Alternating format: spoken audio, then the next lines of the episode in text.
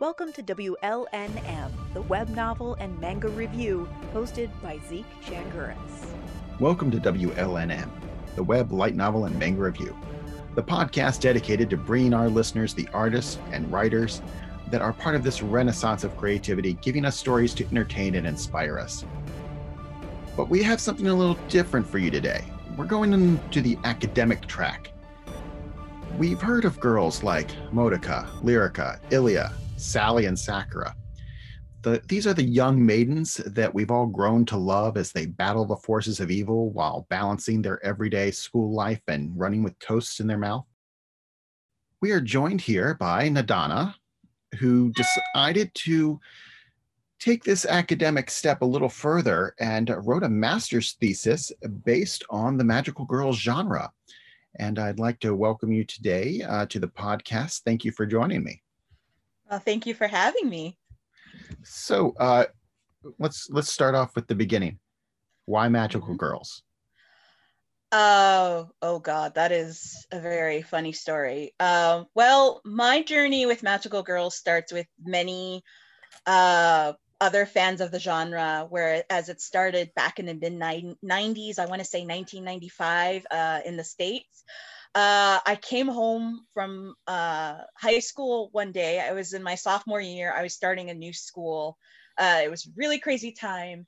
And then I went to the living room and I thought I'm just going to zone out and watch TV before I uh, do my homework, as many teenagers are pretty much doing at that point. I don't know they if they're still, still doing do, it now. No, oh yeah, they still do it, but they also are watching TV on their phones during yeah. class while they're doing their work. So it, it, they've they've just waited. They just skip the part about going home first before they watch TV and do their work. Exactly.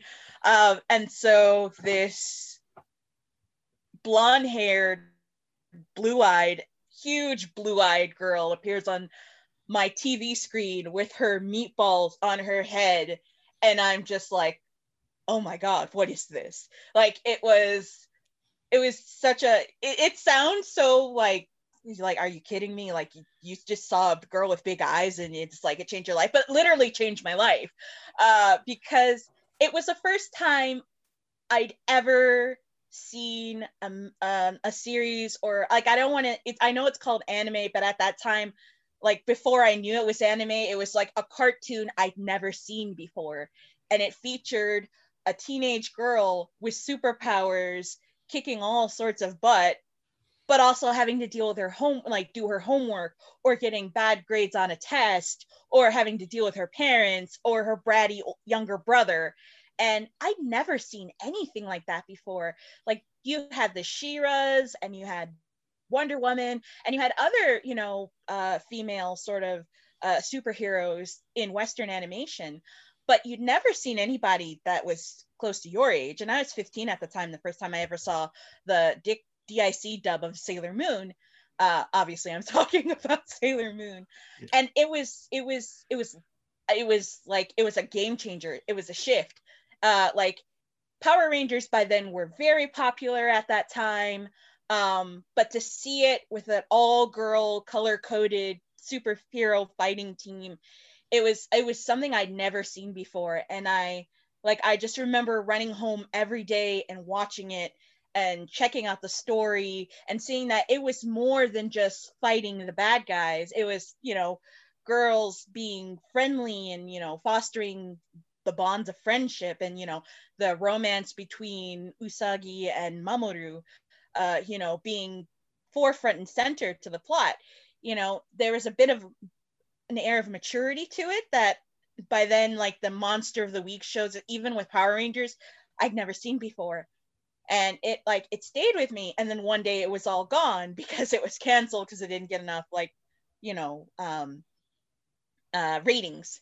And then it uh it showed up again on Toonami uh in the states i want to say like late 299 early 2000 and then uh Mixx before it became tokyopop uh released the first version of the translated manga and it was like Sailor Moon was just like pretty much a part of my life the same way that other sort of cartoons such as like He-Man or She-Ra were at that time.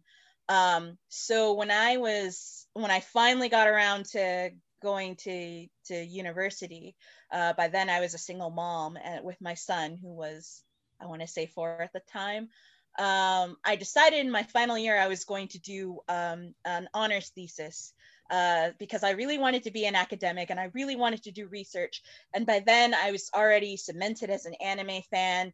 And I noticed that there wasn't a lot of anime centered research done by fans. Like you have the academics that see it as, oh, this is something that's interesting that's happening in popular culture. I'm going to look at it. But you don't have the ones that have to eventually disclose that they are fans. So I really wanted to do that. And uh, but you know, it's magical girls. There isn't a lot of research at it at the time. I think it's very different now, but there wasn't a lot. And I was like, nobody's going to let me do this. Like there isn't, there's no possibility that anyone's going to let me do this. And surprise, surprise, somebody in the department agreed to be my supervisor. And he's like, oh no, I find this interesting. Like, uh, I wanted to look at magical girls. I wanted to look at their narrative. I wanted to look at how they're different, how they're similar and different to usual sort of hero narratives. But I also wanted to see, to, to look at, you know, how they sort of like turn it on its head and like it, because it's different from like, um, when it comes to Charles, sorry, uh, oh God, I can't. You said his name and now I've completely forgot about it. But like the monomyth and like the hero's journey, Joseph like Campbell. Very, Joseph Campbell. There we go. I've Char- had so Charles, many. Charles Dunbar would be a different academic. exactly. Even though he and I have talked many, many, many hours about Dun- without about Joseph Campbell. Um, but and and then when I was also in a, a folklore and a contemporary culture, we talked a lot about Joseph Campbell. But I saw this and I'm like, this is a good sort of like starting point. But there are differences in, in terms of like how a woman how it applies when the hero is a heroine and it's and i wanted to really look at that and i also wanted to look at why well not just i know it's it's there are fans that are that a very a very uh, I, various identities but i wanted to look at why they appealed so much to the young girls that they were written to and by in japan and then eventually globally um, so that's where I started, and I was able to do that for my final uh, for my uh, final year in university.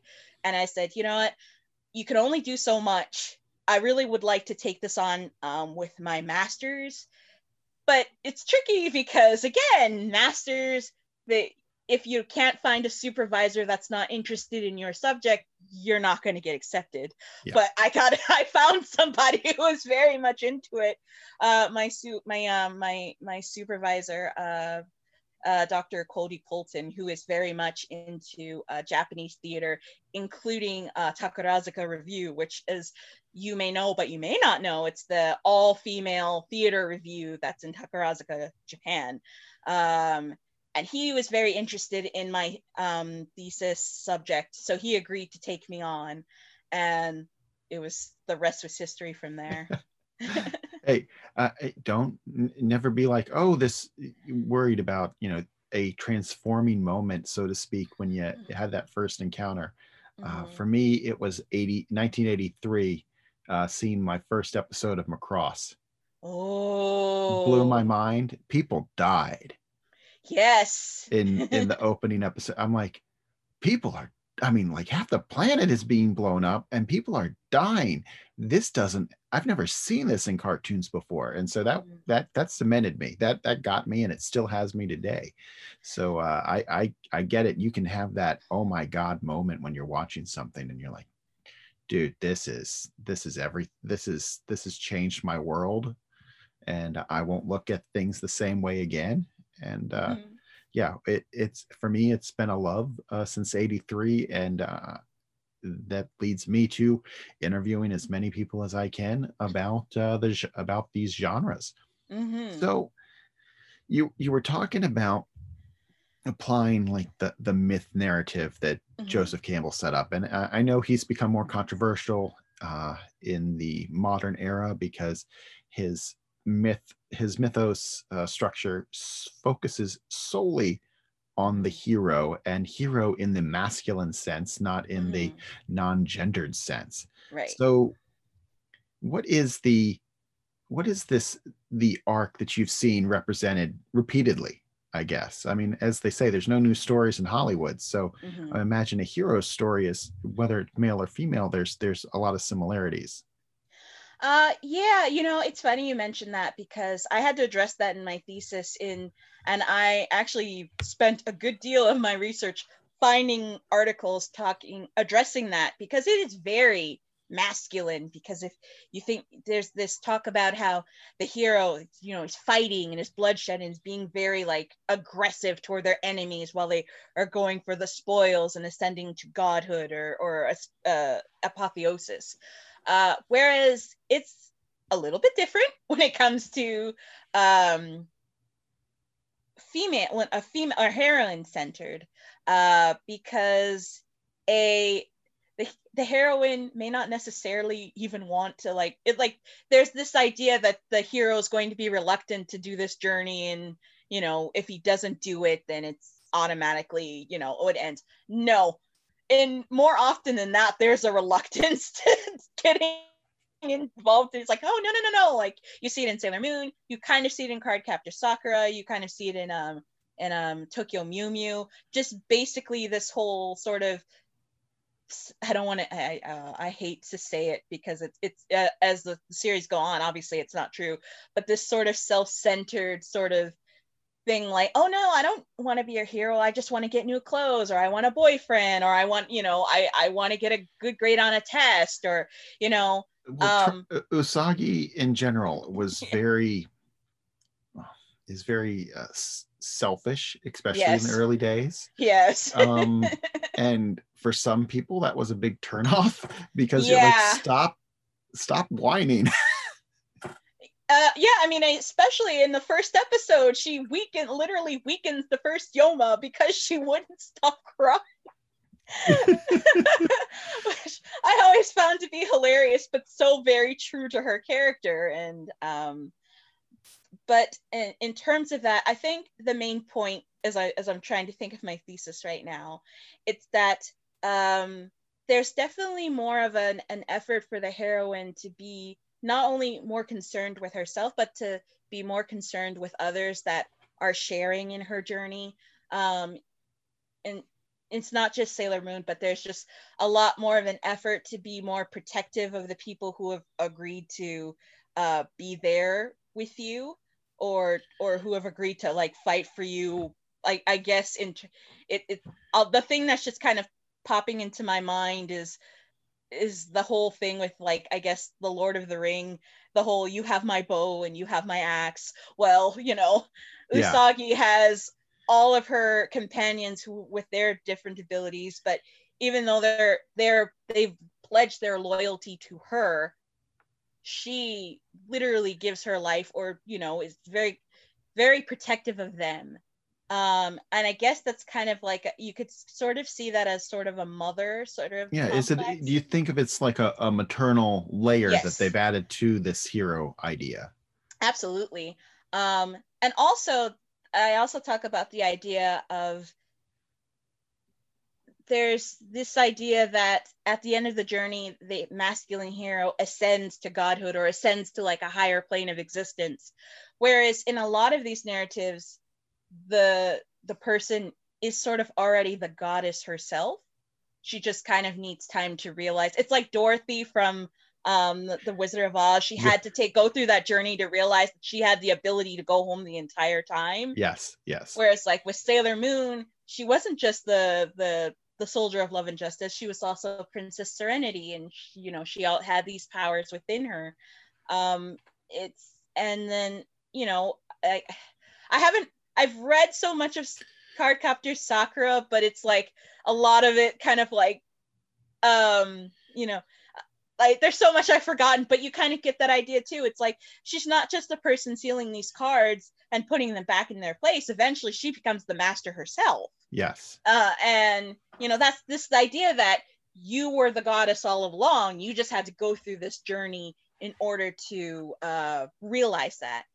And while there are fight scenes and there and and I know like even the darker ones, it can get pretty crazy there's also more of an effort not to necessarily subdue your enemy but to also embrace them or to like use that sort of maternal love and care to help them see the error of their ways and to, to like heal them eventually come to healing themselves yeah so yeah kind of um i, I know sakura does that on mm-hmm. more than one occasion where she reaches out and it, it's she's convincing the cards Mhm. to uh, see the error of their ways maybe or to work with her instead of against her and by doing that she can grant them some freedom as opposed to being locked away in a book and I, I found that you know i-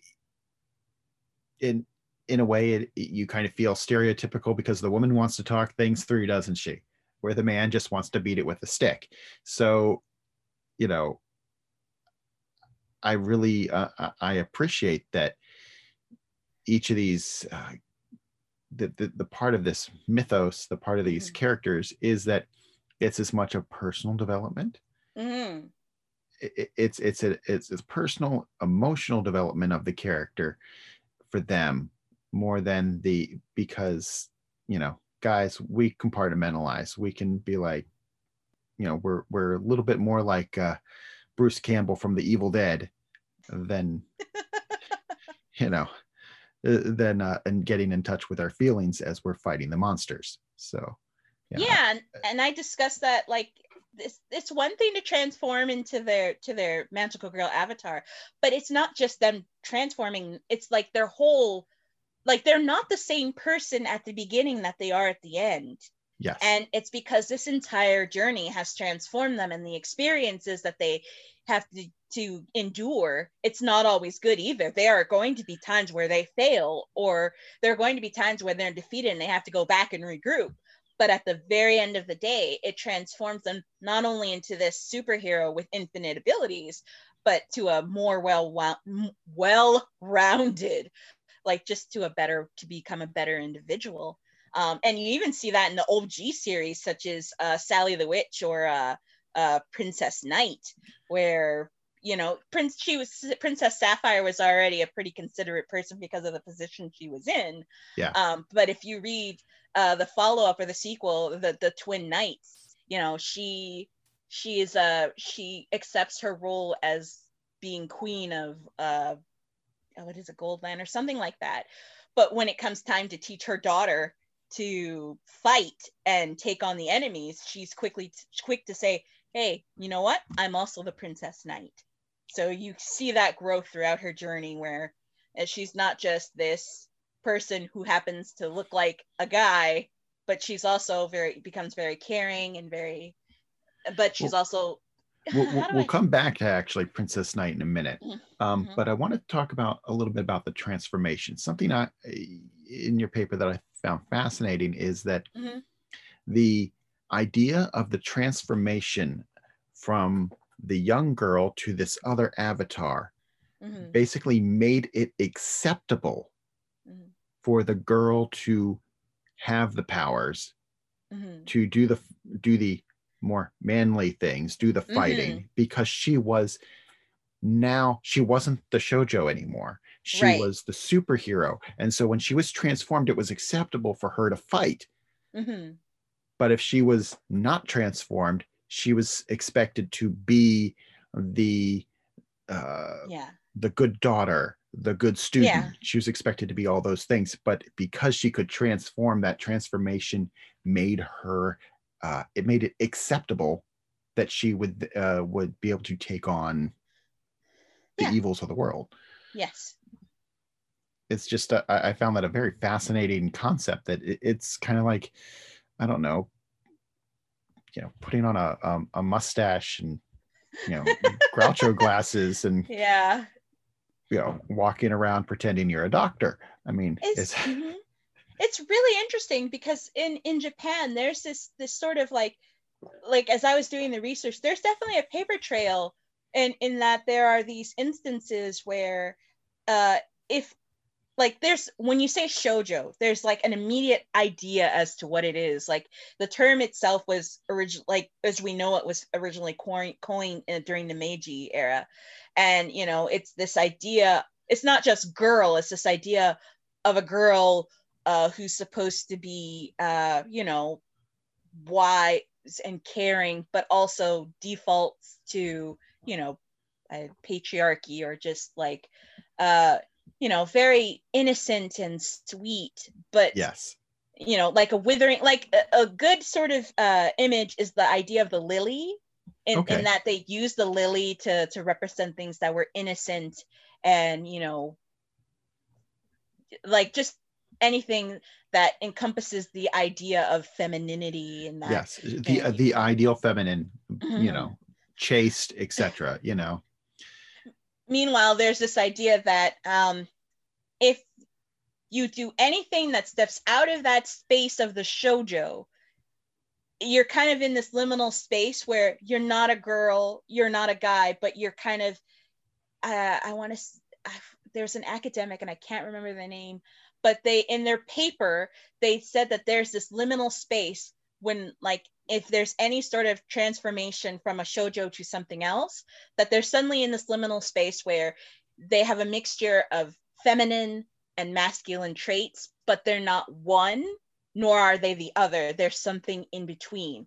A good example is of this is the takarazuka the ones who are the otokoyaku or the, Yeah. the women who play the male roles right? in that they have that androgynous look that kind of signifies that they aren't women like they when they're in the role they aren't women they aren't men but there's something in between so even though they're like in this avatar and they're they, you know they are coded as male they are able to do things in that role that as a musumeyaku or you know the female roles they wouldn't they wouldn't be able to do because musa Well, I- it- I really hope my I really hope my supervisor doesn't hear this because he's Well- gonna um excuse me.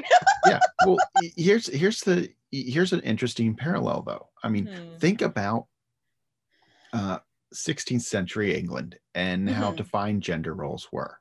Mhm, A man who got up on stage and dressed as a woman, mhm, playing a romantic role across Mhm. from another man, mhm.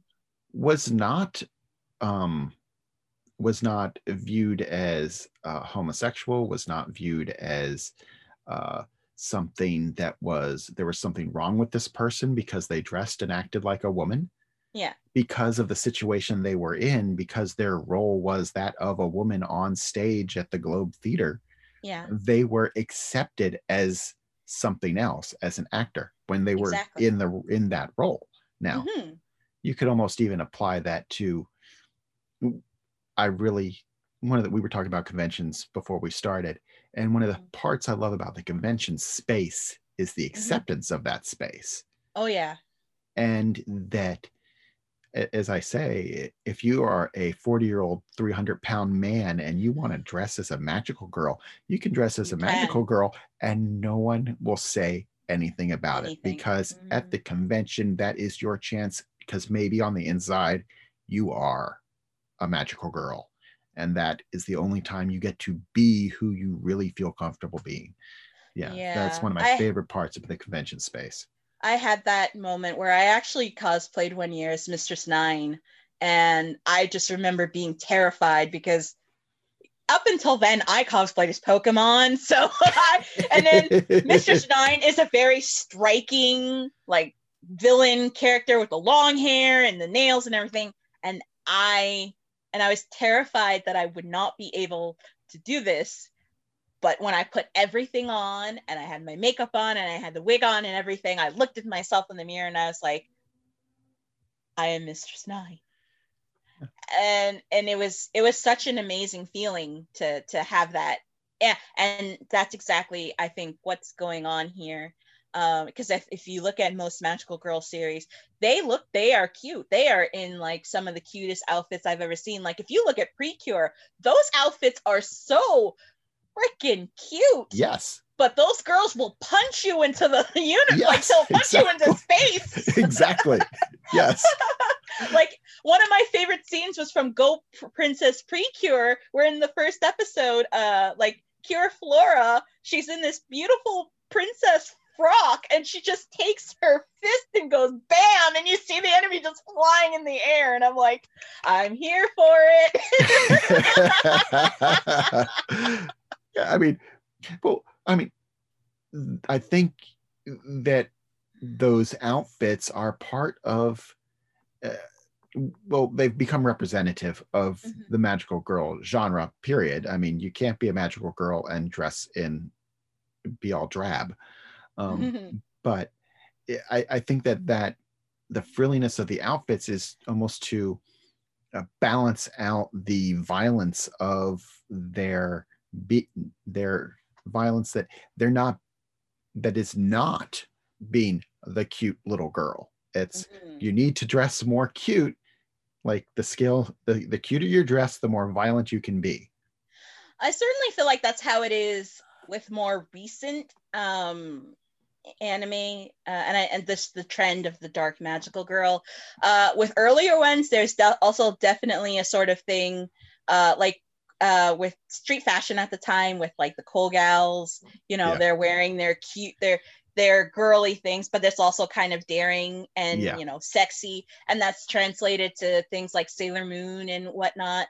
But uh, but yeah, there's there's a there's definitely um i feel like now i mean i I feel like it was long established because even the the very first magical girls in in uh mahotsukai sally and himitsu no ako-chan they were very cute and and i feel like even cutie honey which is one of the more which even though it was released in the 70s is still one of the most daring magical girl series i've ever seen or read in my life there's still an element of cuteness to it The, You know, well, the, the 70s were a crazy time. Yeah.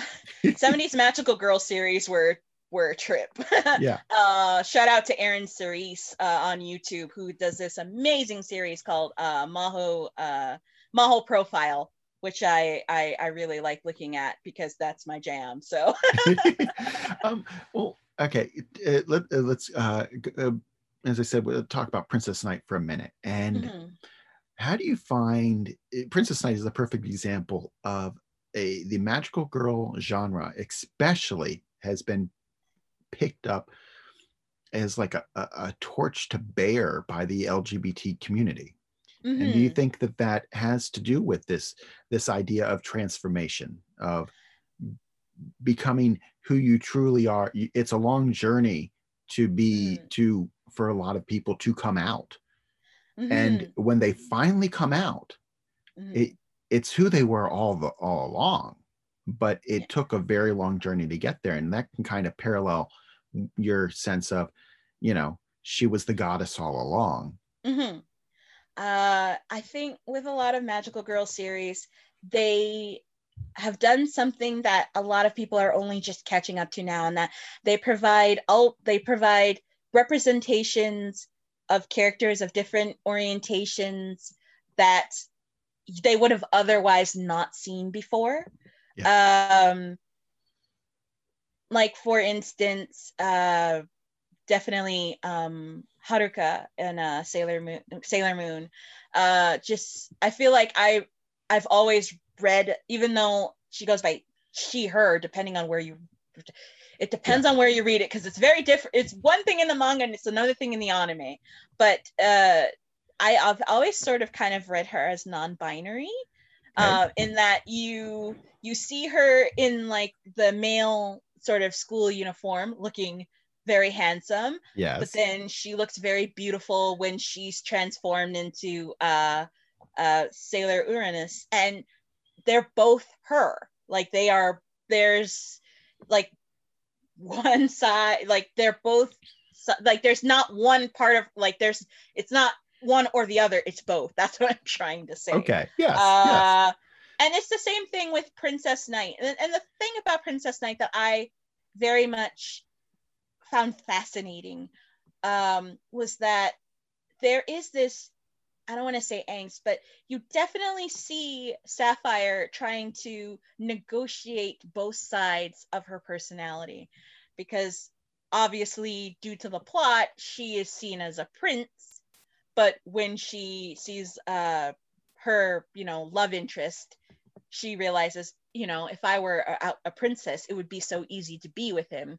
But she also likes being the prince too Yeah. and and I love how much as this as much as there's so much swashbuckling you see her dealing with this and i don't think a lot of people especially when it comes to like it's catching up now in the west but there's so much more to be done i think um these particular um series allowed a lot of fans to see something that they really didn't see before on you know the media that they're so used to.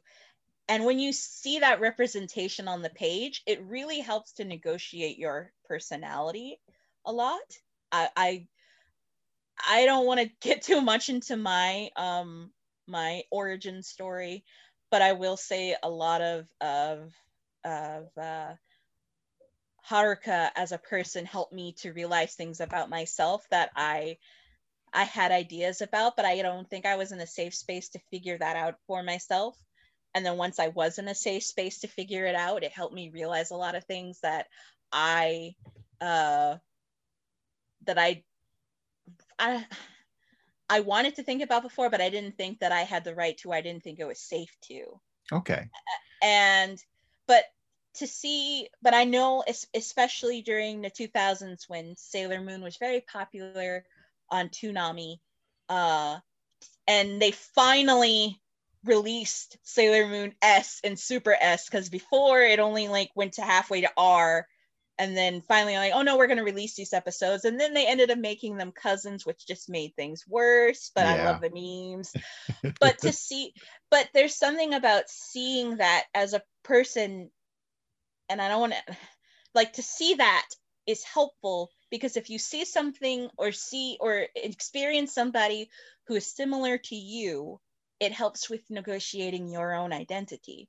And I don't and um I'm kind of sad that for me the the English release of Princess Knight kind of went under the radar, which is fine because, you know, not not everybody recognizes it as a magical girl series. They kind of recognize it as the blue blue blueprint to magical girl series. Yeah, like proto. Uh, right. But to see but i think it's really helpful for someone to see their sort of struggle on a medium that they enjoy that they that helps them to realize much about what they're going through. And and it's also just helpful to see that there are people even out there writing about it because when you are when you are not in the mainstream yeah. it's uh, sometimes you just kind of wonder are there it's like is there anybody doing that? Or is anybody talking about these things?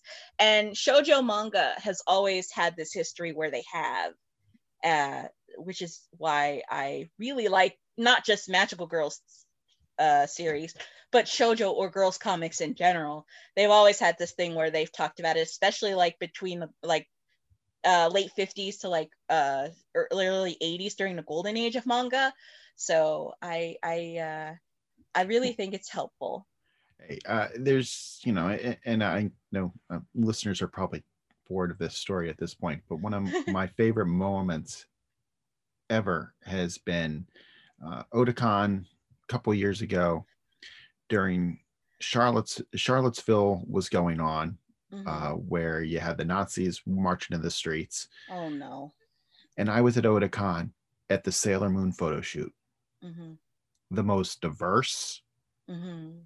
beautiful moment ever for me. It, to contrast the two things uh, of you know, you know, you had the most diverse group of people all coming together because they loved one thing mm-hmm. and it was beautiful and uh, that was i was like that's the world i'd rather raise a child in mm-hmm.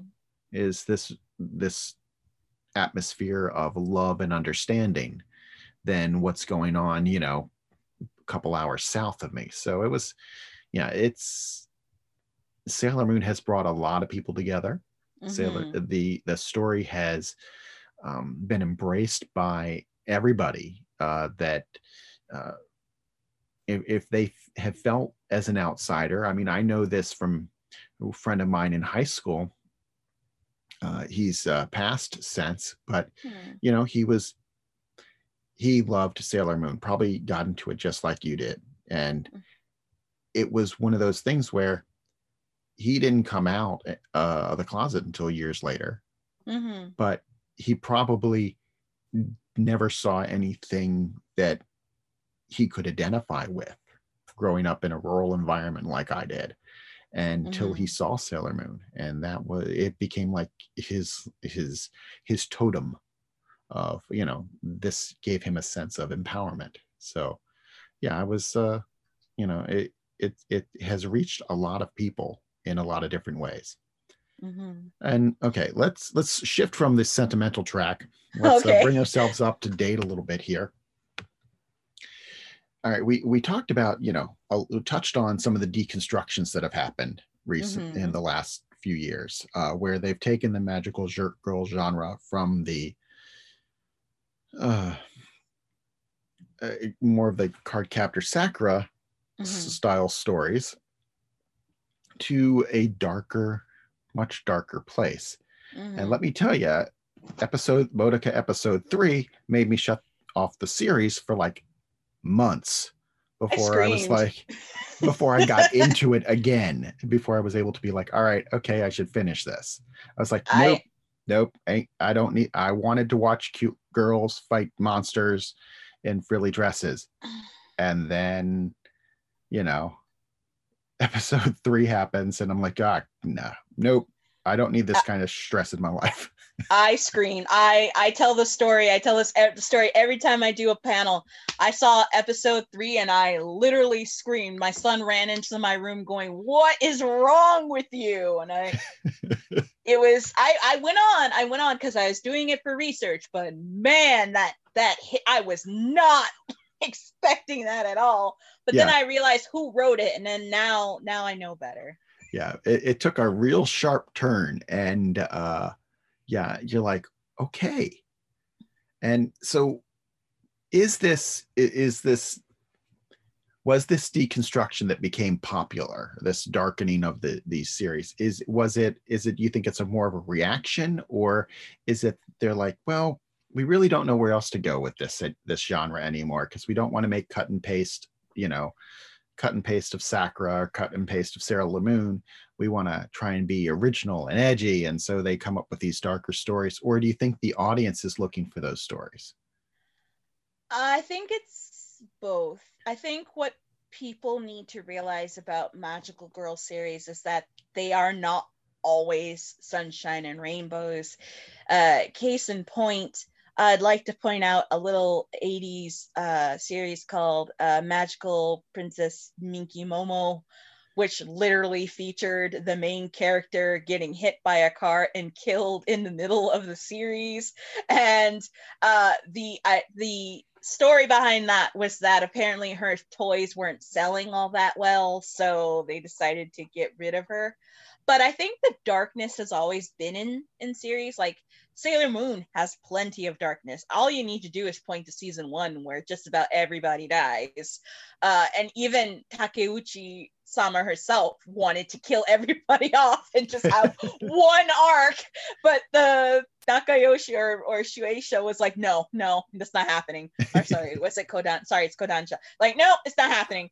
Um, um, and I think even though um, I will not discount Madoka as a brilliant deconstruction, because in many ways it is, there were hints that it was going down that path before it was released when it was released. Uh, say, um, in fact, uh, what is it? My Hime, which I believe was released in like the early to mid 2000s, shonen series is featuring the same thing where girls are turning into magical girls. And at the very beginning, it just seems like they are doing what they need to do in order to save the world.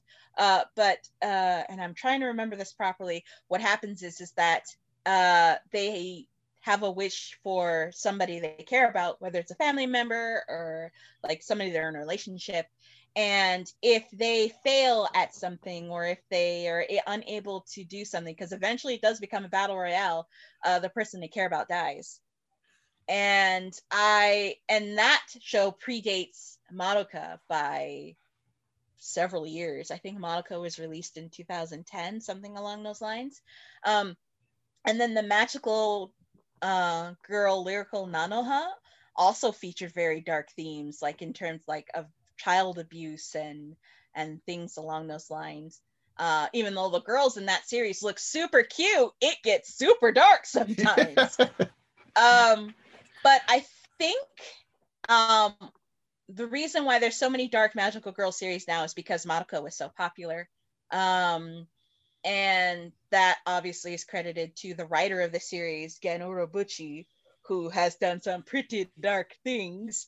Uh, and uh, I was reading an article about an interview that was done when he they were asking him why, like what was the motivation for Madoka, and he said he couldn't understand how these girls, magical girls, had these superpowers and there were like no consequences to having such power, and he wanted to write a series that explored that more.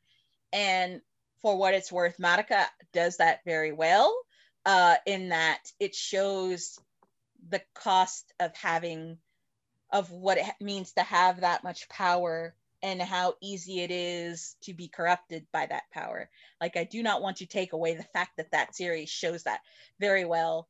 Um, Sayaka's descent haunts me to this day because uh, it could happen to any of us, or just just to see her going through that stuff like broke my heart. Um, and then of course because it was so popular, everybody you have everybody coming out of the woodwork um you know trying to replicate that the success for themselves which it's uh it's the animation it's it's bound to happen i mean it's oh, yeah. happening with isekai right now right yes. um here's the thing though like when i look at like madoka has its issues i and the whole idea that these girls because they have powers must suffer I've always had an issue with that. Like, it's one thing to deal with the consequences of having so much power. Like, of course, with great power comes great responsibility. But I feel like that that that series turns it up to 11 yes yes it does yes it does it, it, really it, it really uh it, becomes a stress it became a stressor for some of us yes and then you have other series like um, one series I, I saw that was released about a year or so after Madoka, which is uh, Daybreak Illusion. Another series where it's like this girl has magical girl has so much power, but she's given this ability where the the people she discovers that the people that she's fighting are actually humans that have been corrupted by this the the big bad, and she's hearing she can hear their thoughts and she must hear their thoughts as she destroys them, which you know puts her into so much trauma. Exactly, and it's like, do I'm like, do we really have to go down? Like, okay, I get it. There are there are consequences to having these powers, but do they really have to suffer that much? Yeah. And I and I think this is the problem that I really have with people who I mean, if you like Mad Dark Magical Girl series, more power to you. Enjoy it. I you know i i've seen some that are done really well that said the idea that previous really nice magical girl series didn't show the consequences to having that much power i'm sorry it's bs it really is i mean what people have to understand is that many of the old school series save for Cutie Honey were released for young girls. So therefore, many of them are power fantasies. Yes. When you have these little girls living in a society that expects them to become good wives and mothers, it's not really like that now. But back then, when many of these series were becoming a thing, you know, just the idea that they are days destined to become a wife and a mother and, you know, and you know you have this series that shows them an alternative that that puts girls at the forefront of their own story. And um that's not It's is it all sunshine and rainbows? Well no but uh you know this there's this idea that if it's for girls it must be frilly and pretty. And personally i like the frilliness and prettiness now for all of sailor moon sparkles when she's transforming we also see her cry in Sailor Moon Crystal, we also see her get stab herself in the heart after she kills Mamoru, who is, you know, who is under the spell of Queen Beryl. uh, and then in the original anime, just think about how many people she had to see die yeah. before she finally takes on Sailor Galactica. And you're telling me that there was nothing that showed the consequences of being the chosen one? Are you serious? yeah. and I'm sure Cardcaptor Sakura had her own issues with it. You've got to get all these cards back that you didn't even mean to release in the first place. There are going to be times when there's going to be stress. I mean, yeah. and, and, I think it's just like this. This I eh, like. I don't want to discount any male fans of a series. I do not want to do that, but I do think that a lot of things that gets passed over or forgotten that these are supposed to be that many of these older series are feminine power fantasies where they give power to the reader and they're able to live vicariously through this person who is able to do the things that they normally could not.